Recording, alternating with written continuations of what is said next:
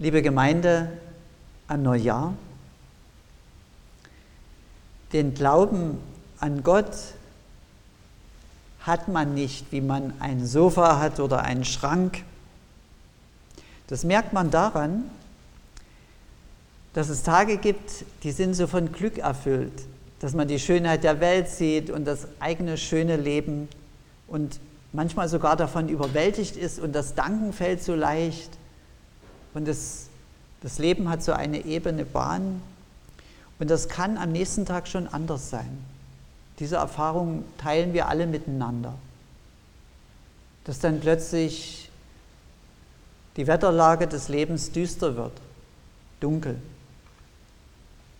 Das gilt aber nicht nur für unseren eigenen Lebensbereich. Man schaut ja sehr oft durchs Fernsehen oder wie über seinen eigenen Tellerrand hinaus, hört Nachrichten und da hört man sehr viel und sieht sehr viel. Die Nachrichten sind ja auch so selektiert und ausgewählt. Man sagt ja als Journalist, eine schlechte Nachricht ist eine gute Nachricht, also hört man viel von Katastrophen und Hass, Neid, Krieg, Zwietracht.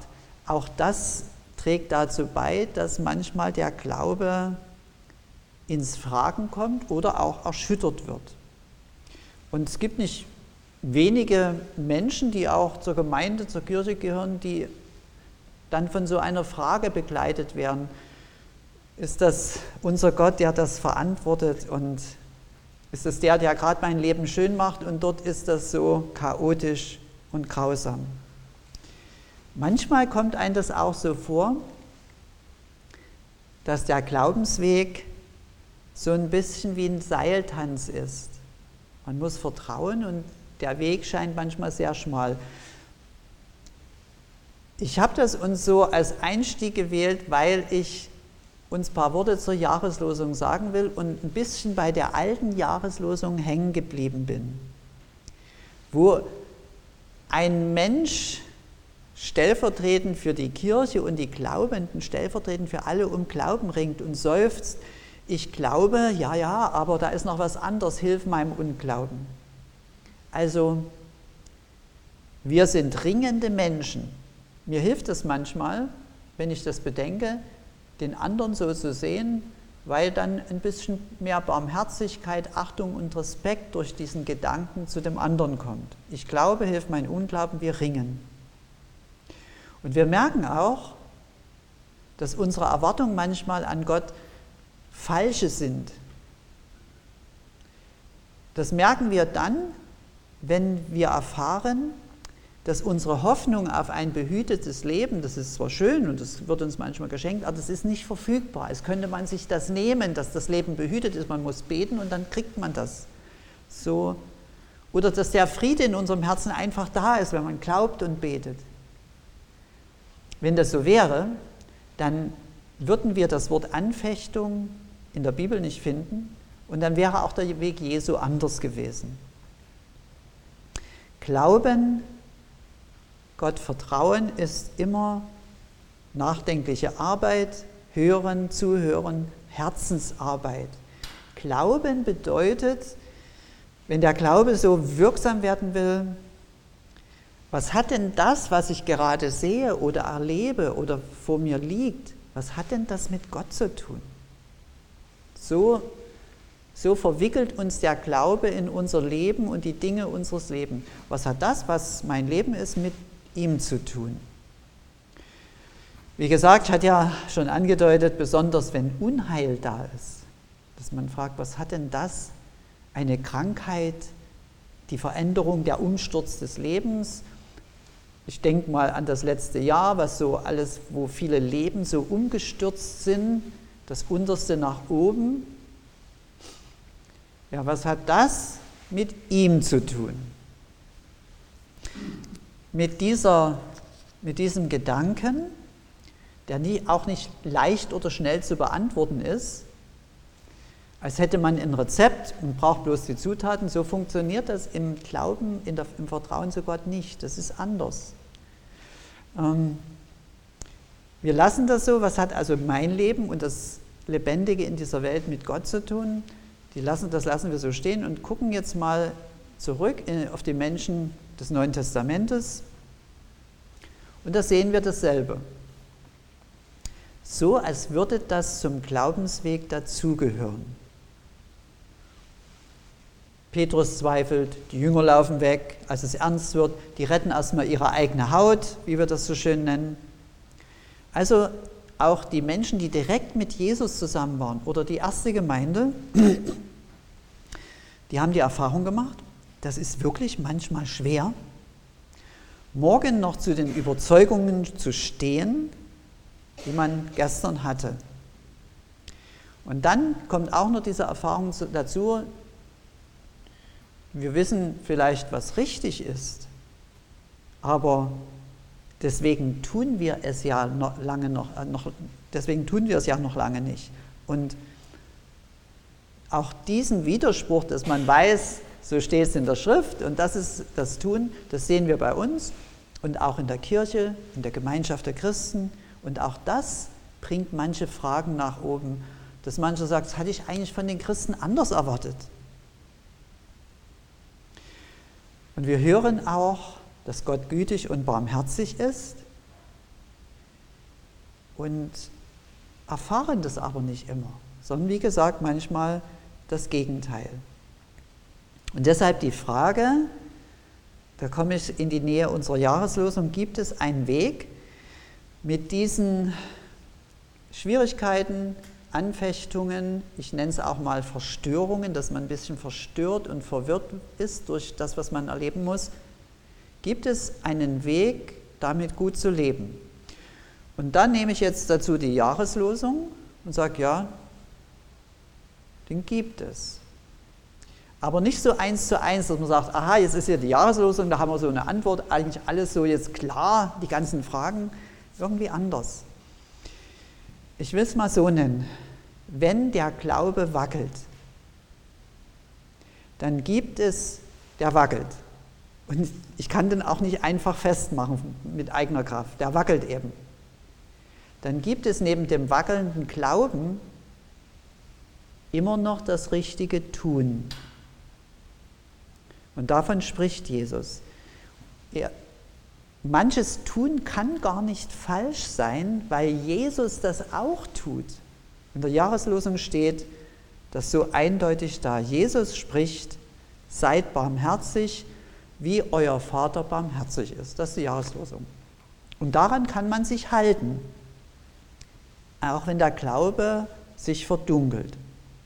Also hier ist der Zustand meines Glaubens, aber trotzdem tue ich, worum mich Jesus bittet. Ich mag manchmal an der Güte Gottes zweifeln, aber ich bewahre mir trotzdem meine Güte, mein Erbarmen. Und auch wenn ich anderes erlebe, lasse ich nicht ab von dem, was Jesus tut im Namen Gottes. Denn Gott ist nicht nur im Glauben und Wissen, Gott ist auch im Tun. Ich bin ja selber auch froh und dankbar, wenn ich einen barmherzigen Menschen treffe und ich kann ihn wirklich gerade gut gebrauchen.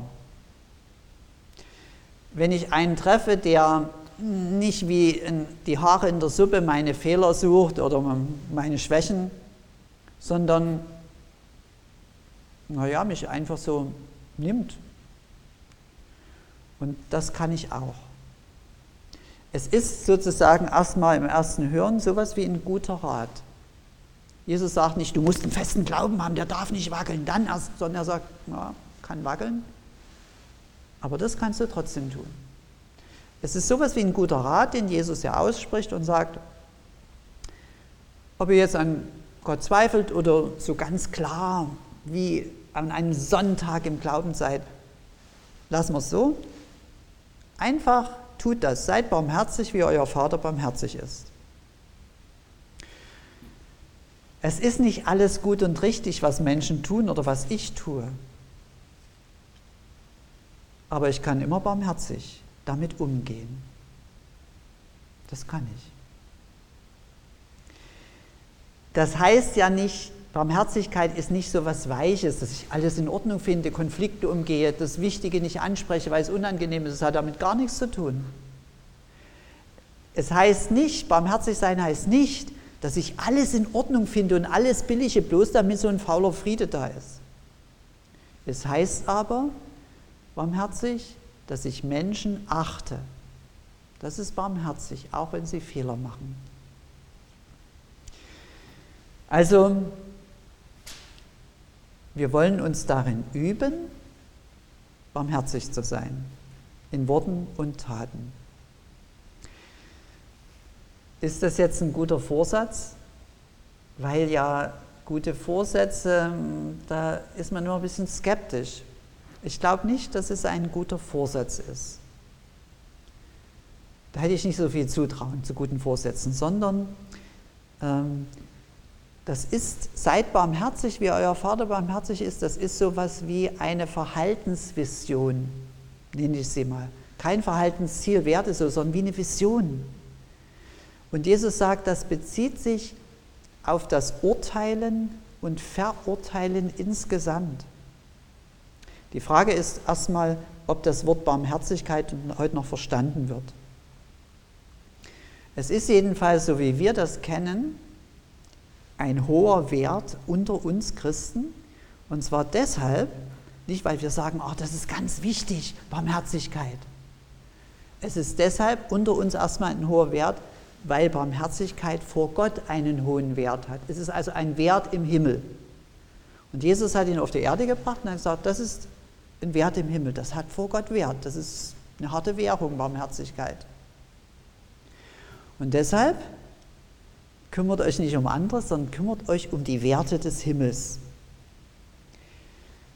Okay, soweit erstmal. Das ist, sagt man, ja, das, wenn Jesus das so wichtig ist, das so.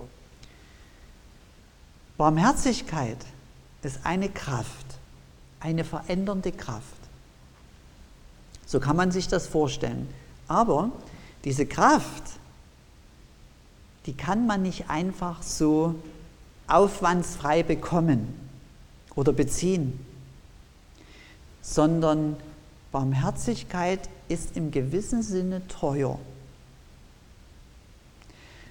Denn Barmherzigkeit ist nicht so etwas wie ein Handel, geben und nehmen. Ich bin barmherzig, also der andere auch.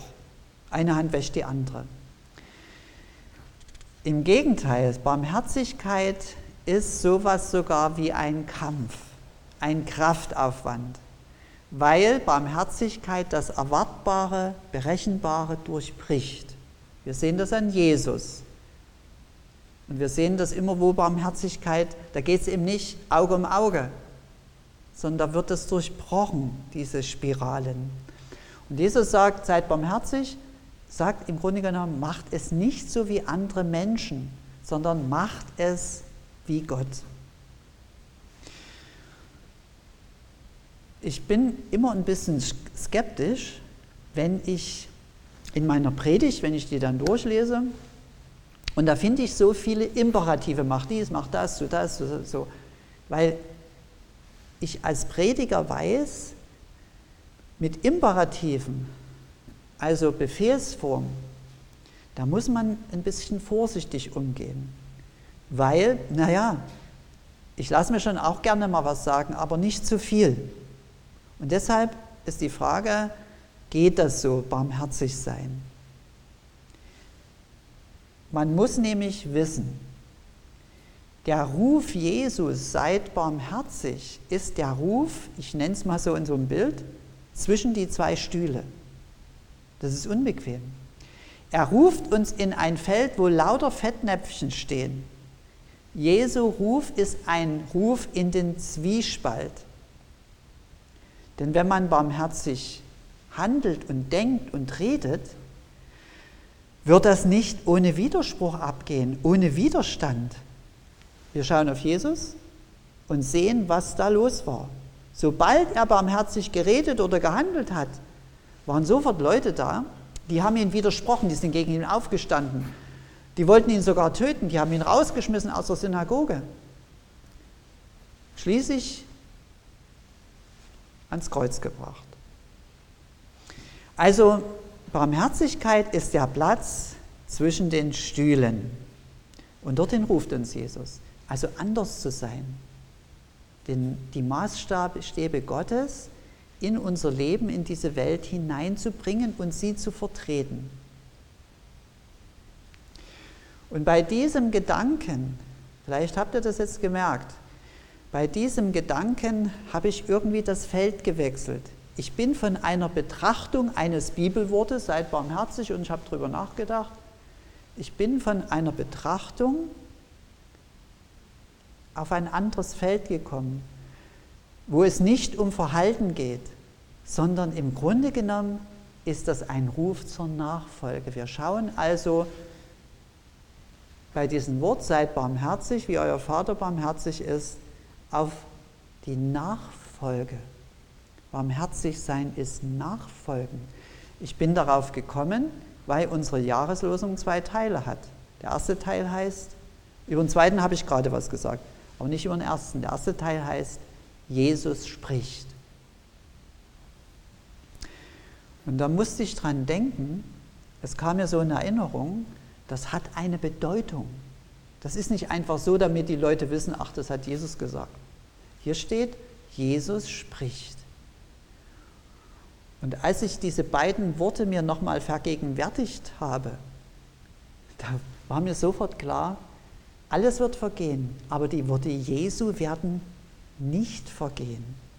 Und auch dieses Wort von der Barmherzigkeit wird nicht vergehen. Und das hilft mir. Das hilft mir wirklich in allem Abwägen, Nachdenken und Betrachten zu hören, schlicht und einfach. Jesus will das so. Jesus will das so. Und um Jesu willen tun wir das. Nicht, weil wir versuchen, gute Menschen zu sein oder eine tolle Gemeinde. Die wirkliche Motivation, dieses Wort nicht nur zu versuchen zu machen, das nützt gar nicht, sondern diesem Wort nachzufolgen, weil es Jesu Wort ist. Das bedeutet, ich tue das um Jesu willen. Jesu Wille, das sagt mir die Jahreslosung. Jesu Wille ist höher als meiner. Und deshalb ruft uns die Jahreslosung zuallererst, bevor wir sagen, ja, ist wunderbare Losung, ruft uns zuallererst am ersten Tag des Jahres wieder zu dieser Entscheidung. Was steht höher? Dein oder mein Wille, sagt Jesus. Jesu Wille steht höher. Und deshalb tun wir das. Deshalb nehmen wir diese Bahn, die Jesu Wort uns gewiesen hat. Und das erbitte ich für mich und für euch, für unsere Gemeinde, dass wir das können. Wir können das aber nur, das ist jetzt eine reine Ermahnung, wir können das aber nur, wenn wir um Gottes Geist bitten. Wir können nicht, es braucht sich keiner eine Illusion darüber machen, wir können nicht aus eigener Kraft und guten Vorsätzen dauerhaft den Willen Gottes tun, die uns verfolgen, zu segnen, die uns verfluchen, für sie zu beten, sondern nur in der Kraft des Heiligen Geistes. Und deshalb, bevor man sagt, ja, ich folge diesem Wort Jesu nach,